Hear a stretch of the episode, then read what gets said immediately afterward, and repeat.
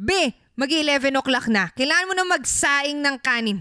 Isip ka na rin ng ulam. Ah, gusto ko ng Mexican burrito. O sige, luto ka na. Ha? Pakiulit? Ah, ah, ah, ako magluluto? Oo, magluto ka na. Alam nga naman ikaw mag-breastfeed dito. Gusto mo palit tayo.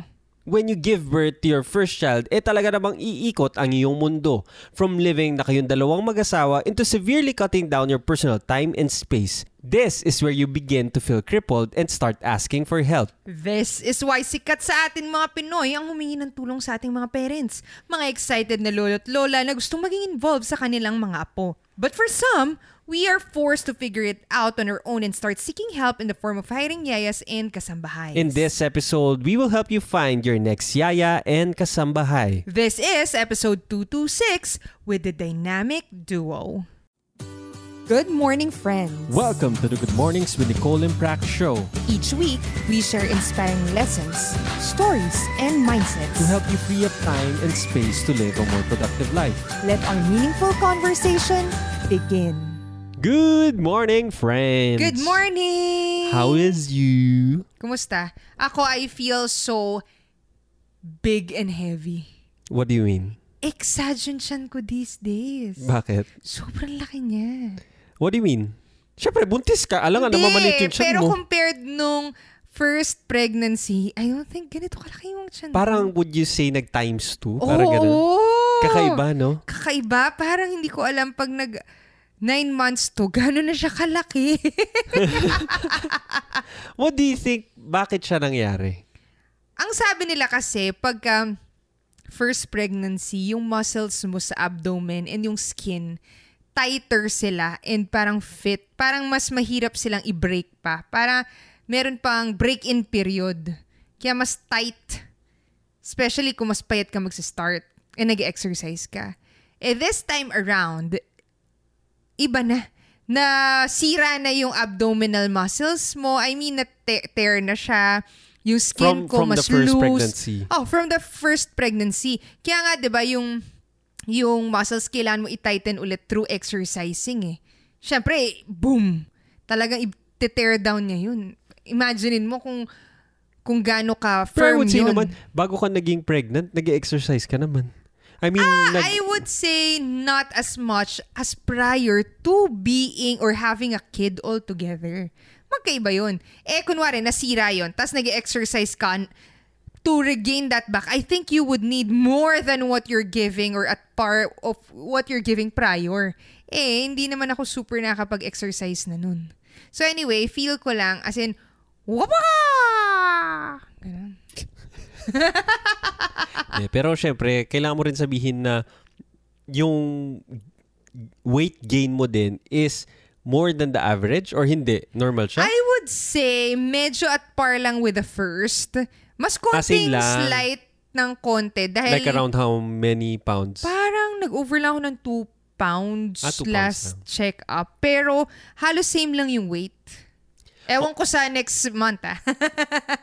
Moving forward, tungkol saan ba yung topic natin for today? Very apt sa pakumustahan natin dahil ang topic natin is all about parenting series pa rin. Totoo. Pero to is- episode ep- episode number 2 na tayo sa parenting series natin. Ito is asking for help naman sa household when you start having babies. I would say, pwede ba tayo magbigay ng disclaimer na yung mga, etong for June na ah, series natin is parenting series.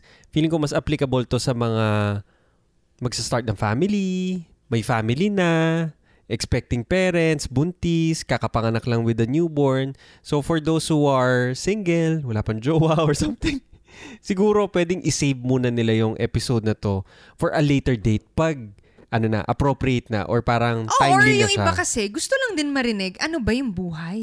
Sneak Totoo. peek. So, hindi naman necessarily kailangan ah, Applicable sa'yo. expecting. Oo, minsan gusto mo lang din malaman anong anong ganap sa ganung buhay. Totoo no kasi like kunwari before, before ako nag-hire ng unang yaya or kasambahay, kasi sa bahay natin in particular, yes, nandun yung mga yaya, nandun yung mga kasambahay, pero hindi natin alam ano yung inner workings between yung parents natin and sila. Ano yung working relationship nila, paano yung, ah, paano nag-work yun. It's as if tayo as kids, nafe-feel na lang natin yung results and effects na maganda yung working relationship na yun, kaya seamless na lang around sa bahay.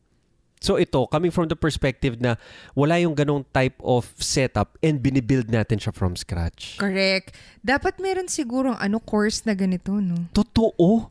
As in, as in ngayong ginagawa natin itong mga to, naisip ko, sana may, may nag-upo sa akin na, oh, magkakaanak ka na, oh, ito yung mga skill sets na kailangan mo, 1, 2, 3, 4. So feeling ko ito yung parang series na seminar na hindi natin na-take bago tayo magkaanak na we wished na sana na-take natin. Kaya nga sinasabi, di ba, experience is the best teacher. Even naman after mo mag-graduate ng school, sasabihin iba pa rin pag nag-work ka na.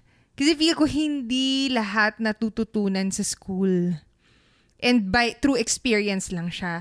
And minsan naghahanap ka ng, kaya nga may YouTube, may mga podcast na ngayon kung saan nakukuha mo yung mga other skills that you think you need. For example, personal finance. Hindi tinuturo yun, but kailangan mo yun. Or how to, uh, ano pa ba, personal finance. Ito or, in particular, parenting. Oh, parenting. Tama? Pwede mo rin ma-search na sa YouTube. Yan kaya nga tinatawag na YouTube University. Feel ko nga more on the skills that are not taught sa school to. All about reading, how to be efficient in reading. Sa school, papabasa ka, pero wala magsasabi, oh, paano maging paano maging efficient? mas Paano mo efficient, ano maalala? yung mga interesting na dapat basahin, or paano ka mafo-fall in love with reading in the first place.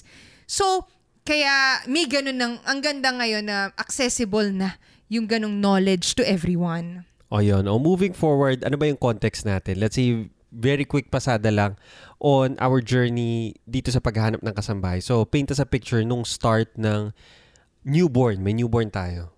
Nung may newborn tayo, akala ko sabi mo dito newly married. Ay, so sorry, newly married. Anong... Newly married. O, s- muna pala tayo sa newly married. So, nung kakapakasal lang namin nung 2017, 18, doon namin na-experience na, ito, isang malaking realization din sa akin to eh. Sabi ko, wala naman pala pinagkaiba yung pagiging mag-asawa natin and pagiging mag-boyfriend-girlfriend. In reality, ha. It's as if sabi ko, ang pagiging mag-asawa is, kasi dati, prior to getting married, nagta-travel na tayo, just the two of us, sa abroad. Kaya minsan, di ba, iba sinasabi nila, oh, mag-travel kayo sa ibang bansa para makita nyo if nagja-jive ba kayo or ah, nag-work ba yung relationship. Kasi totoo, test nga naman talaga sa relationship. Yung pupunta kayo sa a new place, then kailangan yung mag-coordinate together as a team. Now, as a married couple, just so happens na parang mag-boyfriend and girlfriend kami, pero nakatira lang kami sa isang place. Feeling ko yun yung pinakamalaking difference. Pero, in terms of how you set your day, kung ano yung mga pupuntahan mo, paano kayo kumaka... I mean, yung day-to-day activity, hindi siya ganun kalayo sa pagiging boyfriend and girlfriend. I would say. Yes. Ngayon, nag-iiba to kapag nag-introduce ka na ng Bata. another member of the family. Pag, the soonest na kakapa, kakapanganak ni Marcos, April 1, 2020, kinabukasan or a few weeks after nun, as in, parang one, 180 degree turn na parang, oh my lord, ano tong pinasok ko? Talagang kakaiba siya, parang dinaanan ka ng bagyo. Ganon kakakaiba siya na parang, wow, never ko pa na-experience ganitong klase. Parang ganon. Kasi even before ako manganak, like, buntis ako, nagle-labor ako, basta hindi pa siya napapanganak or hindi ko pa siya like sa- kasama, it's the same. Parang, tayong dalawa pa rin lang naman. Tama? Pero pag binigay na sa yung bata, as in naalala ko yun, the turn turnover, dahil cesarean ako, so nasa nursery siya, nung mag check out na sa ospital. Hotel. Nung mag-check out na sa hospital, bibigay na sa'yo si yung baby. At yung habilin, ganito daw, kumain na daw siya, dumodo na, ay, dumodo na siya, pinalitan na yung diaper, malinis na. Tapos after nun, ibibigay na lang nila sa'yo. Walang manual. As in, hindi mo alam anong gagawin mo dun sa batang yun. So, Tama? Ka, tayong dalawa lang noon, pandemic. So, tayong dalawa lang talaga umuwi. Like, literally, tayong dalawa lang. Mm, oh. So, hindi ko pa alam paano hawakan kasi never ako humawak Hindi, ng... tatlo tayong umuwi. Kasama si Marcos eh. At tatlo na pala, oo. Never ako humawak ng bingot. Bingot Ah, is oo. baby or newborn baby in Ng Kapampangan. newborn. As in, ayaw na ayaw humahawak yung mga fragile na baby kasi feel ko, fragile nga sila. Totoo. Pero to, anak ko siya. So, kailangan ko hawakan. Sinong makahawak? Di naman ako makapag-drive na operahan ako. Si Nicole magda-drive. So ako, kailangan siya hawakan na parang hindi na ako gumagalaw. Hawak ko lang siya. E nananalangin ako na, eh tulog siya nung binigay. Huwag ka muna gigising, huwag ka muna gising, huwag ka magugutom, huwag ka tatae. Kasi hindi ko alam, Alam anong gagawin mo. anong gagawin ko. Literal. Hindi ako marunong magpalit ng diaper. Yung breastfeeding, di umiyak na siya. May binibili kang gamot. Ah, umiyak siya. Tagal mo! Umiyak na siya. So, hindi naman kami nagpa-formula. Breastfeed. Ah, So, sabi ko, oh, sige, sige, sige. Itinanggal ko yung sa boobs ko. Tapos, inilalapit ko sa lips niya. Hindi ko alam paano. Yun, ewan ko na. Tapos sabi ko, tara na, umuwi na tayo, umuwi na tayo. Oh, anyway, moving forward is na na-survive naman natin yun. I would say Totoo. na-survive Marcos natin yung one... uh, over two years old and we're expecting na baby number two. Totoo. So ngayon, parang mas gets ko na ah, based on experience, anong wait lang, nangyayari? wait lang, bago naging maayos yun, let us, parang sinabi ko, nag-survive naman tayo ng one year. Ang gusto kong i-paint is yung, after ng one year na yun, yes, nag-survive kami, pero hindi tayo nagta-thrive. Yun yung lagi kong sinasabi, be, nagsusurvive nga tayo dito into being parents and ganyan, pero feeling ko hindi tayo nag-move forward towards our personal dreams or personal aspirations, moving forward with our careers or anything creative na gusto natin i-pursue, hindi nag-move forward yun. Tama. And dito na papasok yung problem na yes, I would say we were stellar parents. Totoo, as father and mother, talagang feeling ko napaka-accommodating natin kay Marcos, which is rightfully so kasi newborn siya. And it was our first time to take care of a baby. Pero moving forward, parang umabot na kami sa point na parang tapos na nga yung pandemic and nagkakaroon na ng responsibility outside of being a family man. Kasi feeling ko sinwerte tayo na kasagsagan ng pagkapanganak ni Marcos is height of the pandemic. Hindi ka kinakailangan na pumunta sa kung saan saan man. Hindi ka hinahanap, tumigil yung buong ekonomiya, walang business, walang work. Yes, may work pero parang saan ka pupunta? Wala naman tao. Gets? Parang zombie apocalypse uh, mode tayo nun na talagang wala nangyayari sa labas. So pero after one year forward, doon na nakita na parang tatagal to. It's here to stay yung pandemic na to. That's why we need to move forward. So, after nun, doon na tayo nagkaroon ng problema na kailangan na natin mag-ask ng help. And it was hard for us to find help kasi it was the first time for us to hire a kasambahay. Ano yung biggest hurdle? Bakit hindi tayo maka hanap ng kasambahay? Ako, feeling ko number one na problem talaga natin is privacy. Yes, letting someone in in our Personal space. personal space. Yes. As in, feeling ko if meron kaming big hurdle ni Prax, it's the thought na may ibang tao dyan and personal space ko to. Yes. Kama ko to, banyo ko to, kwarto ko to. Kasi for the longest time, Or ano to, oras ko to. Or parang ah, space ko to inside where I can just be me. Walang makakitang ibang tao sa akin. oo. So, feeling ko, yun yung pinakaunang hurdle na kinailangan natin i-jump through na start, actually, starting nung nagkaanak ka, even siya, tinake up na niya yung personal space mo eh. Sa totoo lang. Hindi lang natin na-realize yun, pero parang, yun kasi freely, sinabi natin, oh, happily, gusto mo siyang i-take niya yun. Pero, ngayon mag introduce ka pa ng isang tao, sasabihin mo, hindi ko man kakilala to. Ah, hindi ko man alam kung something gets parang nag-isip ka na ng masama in something parang paano ko pag ipagkakatiwala yung personal space ko sa kanya when na-meet ko lang siya out of somewhere parang ganon pero on the flip side iniisip mo rin lagi nilang sinasabi na it takes a village to raise a child. Tama? And kung tayong dalawa lang it would come to a point na parang tayo mismo nag-aaway na tayo about it. Na parang sinasabi natin, very unfair din sa anak natin na tayong dalawa lang yung mag-aalaga sa kanya kasi parang overly, bur- hindi naman burden, pero parang kung may RAM, talagang napupuno na yung RAM mo from sa pag sa pag-aalaga sa bata. And kinakailangan na ma-unload yun. And mag-ask ka ng help sa ibang tao. Kaya, it took a while for us to move forward in this endeavor. Totoo. Tama. As in, Feel ko matagal. yun yung una. Ah, Sabi nga, in anything that you start off with, it's the mental ah, readiness na hinihintay mo, yung magiging ready ka. Ah, but then, eto feel ko forced into a situation, kinailangan din natin maging ready. Minsan kasi pwede sabihin, hindi naman ako ready dito.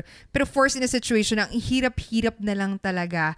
And wala na tayong ibang magawa apart from taking care of a baby parang, okay, hindi na pwedeng ganito. So, dun na tayo mag-move forward na naghanap na tayo ng, nag-ask na tayo ng help. So, sa podcast na to, meron kaming four points na i-discuss sa inyo. So, this is point number one. Okay, wait lang. Before tayo mag-point, point, point, point, ang una kasing tanong, okay, gusto kong maghanap ng kasambahay.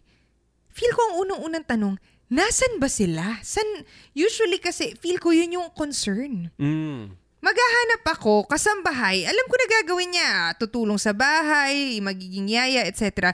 Pero nasan ba sila? Feel ko yun yung unang tanong. Mas unang point ba yun? Yes! Kesa pangalawa? Oh, kasi yun yung Okay. unang... O, sinabi lang natin, okay. Point number one oo kasi yan. K- Kaya sinabi ko, kailangan natin ng ano, ng kasambahay. Okay, so, sino tatanungan natin? Ako nga more than kung saan muna, maging clear lang muna kung ano ba muna yung gusto mo. That's why nilagay ko yun as point number one. Okay, sige. I would say pwede yun, pero that's coming from someone in retrospect na. At tama naman. Pero kung someone na nagsa-start, as in, first time niya lang first kukuha. time, ang unang Tama tatanong, naman. kailangan ko lang ng katulong dito. Hindi ko man maisip, basta gag, tutulungan lang ako dito. Saan sila kukunin? Okay, o, di yun yung point number one mo. So, point number one. Ang unang-unang pinakasikat is referrals. Tatanong ka sa, De, before referral, sabi mo lang, point number one is, saan ba sila hahanapin? Parang ganon. So, yan yung subheading niya. Gets mo? okay, Hindi point referrals, number ah. one.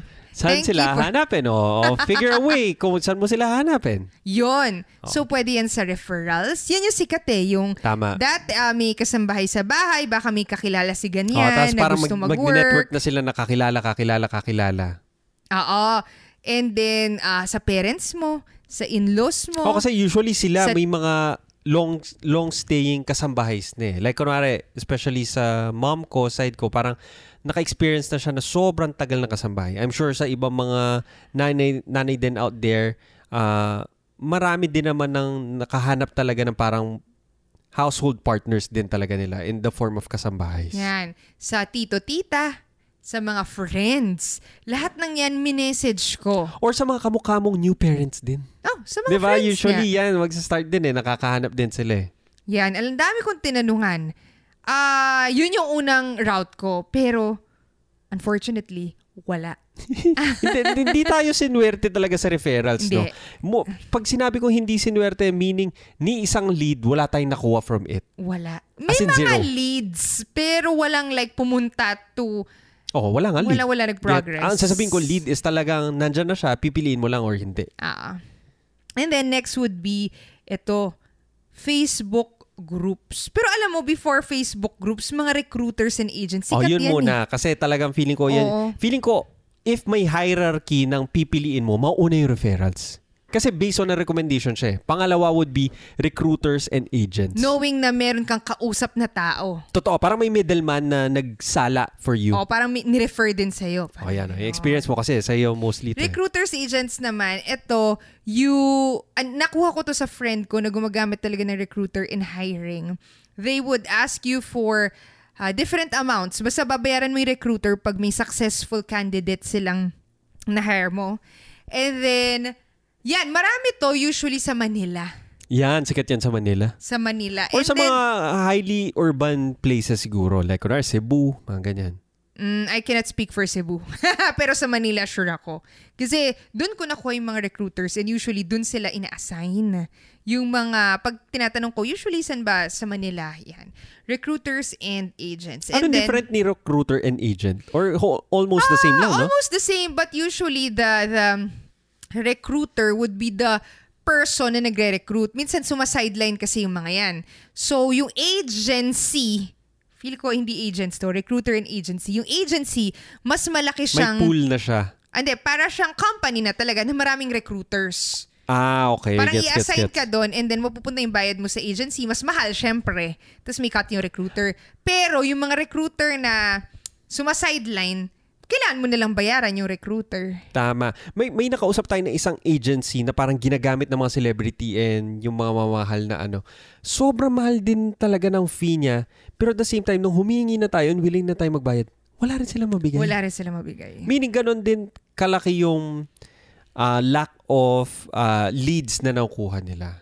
Yes. And then lastly would be ito. Dito talaga Ito, bottom ito, of the barrel. Ito na yung latak talaga. Ito yung talagang pag... Kung may paghihirapan ka, ito na yung part na to. And dito tayo nakakuha. Hindi to pa kami nakakuha talaga. Nakakakuha. As in, For like how many day. years? Uh, uh, one and a half years? Oo. Dito kami nag-hire sa Facebook groups. Yan. so may Facebook groups ng mga kasambahay, Siguro libo-libong mga Facebook wanted. groups yan. Sobrang dami. As in, hindi mo uh, mabilang. Every time nga nasasabihin ko na galing doon yung na-hire natin, ang always na tanong nila is, how can you sh- be sure na safe kumuha doon? Totoo. Which is, like me, disclaimer din, and, and I have to to say it straight to the point and out loud, hindi ko alam kung safe yung makukuha nyo dahil walang makakasigurado. Totoo. So Tama? ito, bottom of the barrel talaga. Lahat ng... Kaya you have to Ah. be extra, extra, extra careful. Totoo. Pero within sa latak na yun, meron ka mahanap na gold talaga. Totoo. As in. So, dito, as in, sinuwerte rin naman kami na talaga. Marami rin kami nakitang golden finds dito sa mga Facebook groups na to. And dito rin naman tayo nakakausap ng mga hindi very nice people, especially scammers. Diyos ko, Dahil may akala mga ko, scammer talaga. sobrang tagal ko na nag-online buy and sell. Sa siguro sulit.com pa at saka ganyan. So, na-scam na rin ako way back then na hindi pa sikat yung online shopping. Once lang. Then after nun, sabi ko, hindi na ako mas-scam ulit. So, totoo naman, never na ako na scam ulit. Up until today, siguro mga 15 years later or 16 years later, na ngayon naghanap ako ng kasambayan yaya, may mga modus din pala sa mga ganito. So, ito, ah explicitly na lang, sinasabi lang, mayroon silang tinatawag na, ano yan, padala pamasahe scam. Mga ganyan, mga galing sila ng Cebu, galing sila ng Davao, or somewhere. Or galing ng malapit lang, Manila. kahit Baguio lang siguro or something. Or, yung sa atin galing lang naman Oo, nila. galing lang Manila yung kausap ko. Na sasabihin niya, oh, kailangan ko na po ng pamasahe, padala naman po. Tapos papadala mo yung pamasahe. Una, hindi ganun kasakit kasi parang 100 pesos lang or 200 pesos. Then sabihin niya, ah, wala na po akong pangkain dito hanggang alas 9 pa daw po. Padala naman po ng 200, papadala ka 200. Tapos medyo nagtataka ka na. Sabi niya sa akin, ah, padala pa po po ng 350 kasi po yung bus galing ah, EDS, ah, EDS sa Cubao papuntang Pampanga is 350 po. Naku po, five years na akong sumasakay ng bus na yan mula nung college ako up until natapos ako mag-college. Alam ko yung presyo ng bus na yan. 170, 180 lang yan. Hindi yan naabot ng 350. Medyo nagtaka na ako. Pero naniwala ka. Pero naniwala ako. Binigay mo pa rin. Binigay ko pa rin. Gets mo? So parang may mga scam din sa ganyan. So just be very aware every time humihingi sila ng parang pamasahe padala. So yan kaya yung sa amin, ang rule explicit. na namin ngayon is hindi kami magpapadala ng any money sa pamasahe. sa applicant. Anything! Kahit pamasahe, pangkain, or what. Bahala sila. Kung gusto nila, pupunta sila dito. And then, we offer to pay when they arrive. Totoo. Pag nandyan na siya. Pero hanggang wala dito, bahala. Meron kaming finlay-in, yun naman ang situation. Ang binili ko is ticket for the person, but not money. so meaning hindi namin inabot sa kanya personally pero sa ano yan? Sa Airline. airline. Sa airline siya mismo. Oo. So, be very careful dun sa mga scams or not so nice people. Ako ito, ang observation ko since ako mostly yung nagpo-post no. Pag very simple yung posting mo like uh, looking for yaya, salary, uh, X amount of pesos, location, Angeles, PM me. Pag sobrang simple ng posting mo, napapansin ko mas maraming scammers yung nagbabite. Mas napapansin nila, ah, medyo ano to, baguhan to kakainin ko to or parang tatry ko to is scam ganyan ganyan which which goes to uh, magko-continue sa point number two natin. Ang point number two namin is to write a job posting.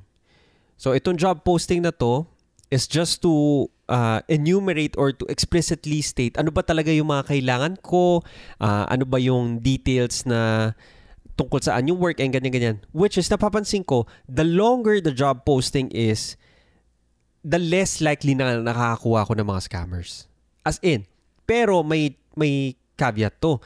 The longer the job posting is, the less engagement na makukuha niya. Mas konti talaga yung mag-like, mas konti talaga yung magko-comment, mas konti talaga yung magme-message sa'yo. Pero dito ko napapansin na mas nasasala na sila pag mahaba yung job posting. Okay, so, yan na pupunta sa job posting, ano ba yung parang laman niya? Oh, so ito yung mga laman niya. Ako, it's as basic as ilalagay ko kung how much ba yung salary na Alam mo, willing- sabihin nyo na yung willingness ng Totoo. salary. Wala na na-negotiate. Dati, sasabihin pa namin during interview or something, tas nagkaka, yung iba ayaw pala nila. Totoo. Sayang lang pare sa oras nyo. Sulat nyo na lang lahat doon. So ito, after na salary, ilalagay ko yung benefits. Tama? May 13 month ba siya? Ano pa ba yung mga benefits na binibigay natin? Let's say, minsan yung mga toiletries benefits. Iba't ibang mga klaseng benefits na maisip mo kung anong gusto mong ibigay talaga. Next is yung job description. Dito nagkakatalo.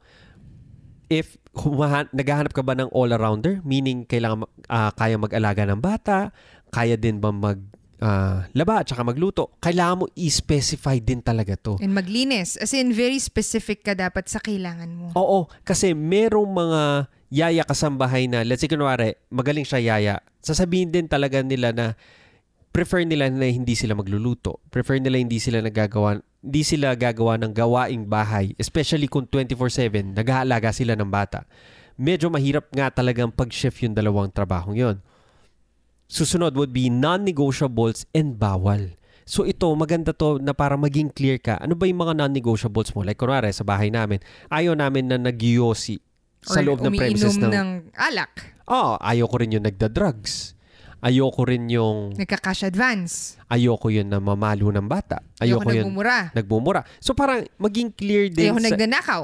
Oh, maging clear kasi parang doon sa ibang mga nakuha namin kasambahay, like kinukwento nila, sa ibang bahay, okay lang sa kanila na umiinom ng alak. Like kasama pa nilang umiinom yung mga boss nila.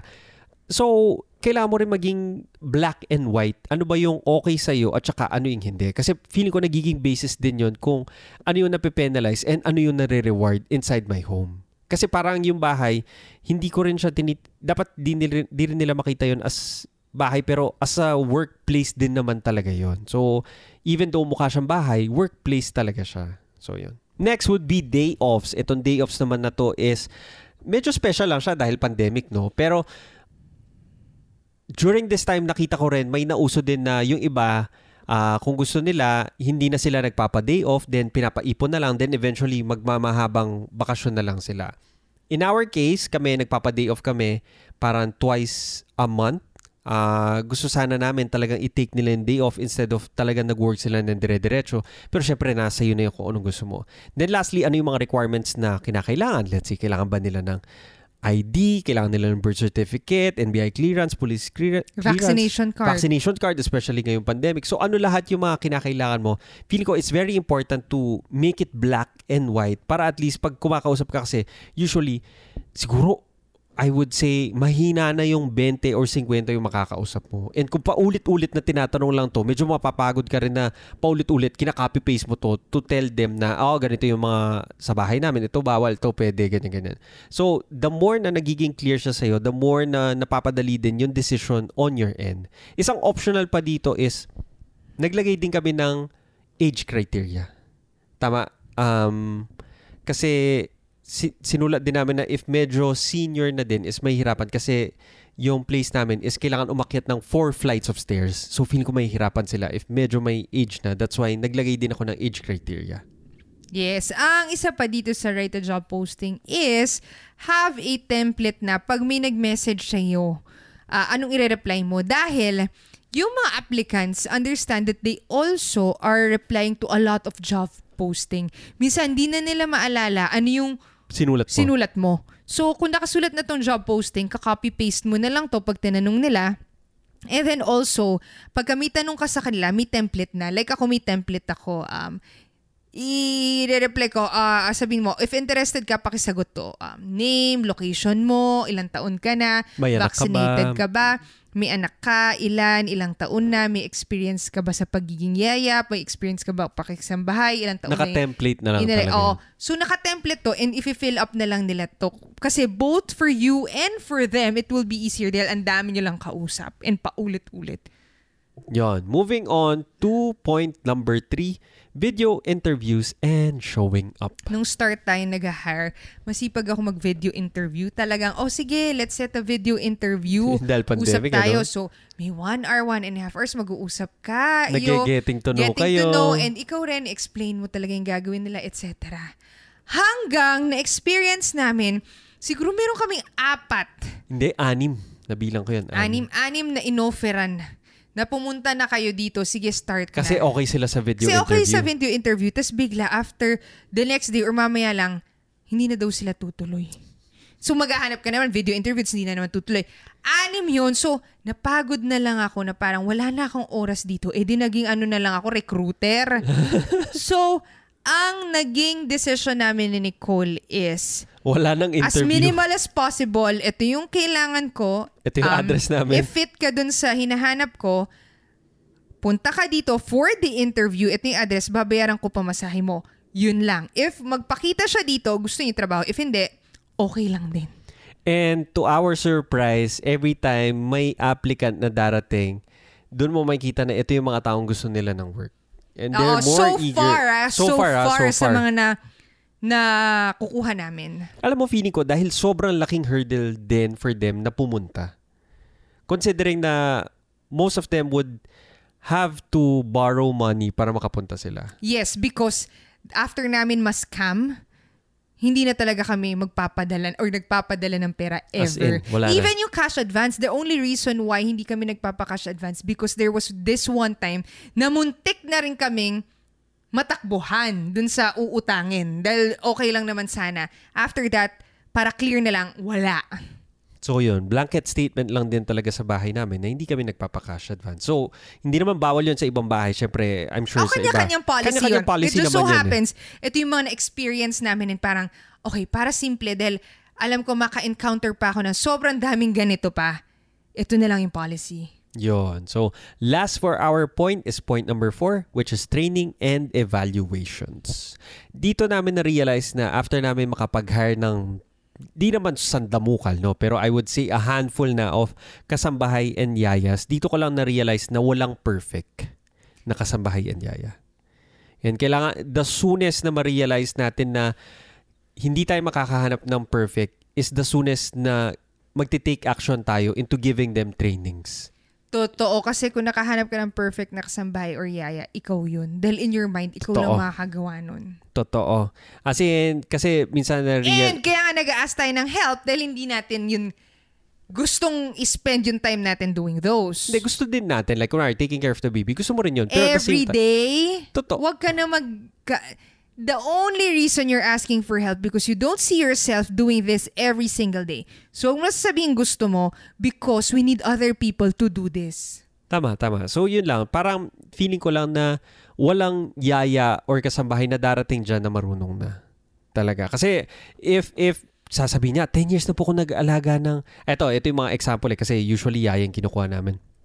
May 5 years, 2 years experience na po ako nag-aalaga ng bata. Pagdating niya dito, tatanungin mo, ano yung experience nila? Sasabihin nila, nanonood sila ng ah, Cocomelon with a kid. Tama.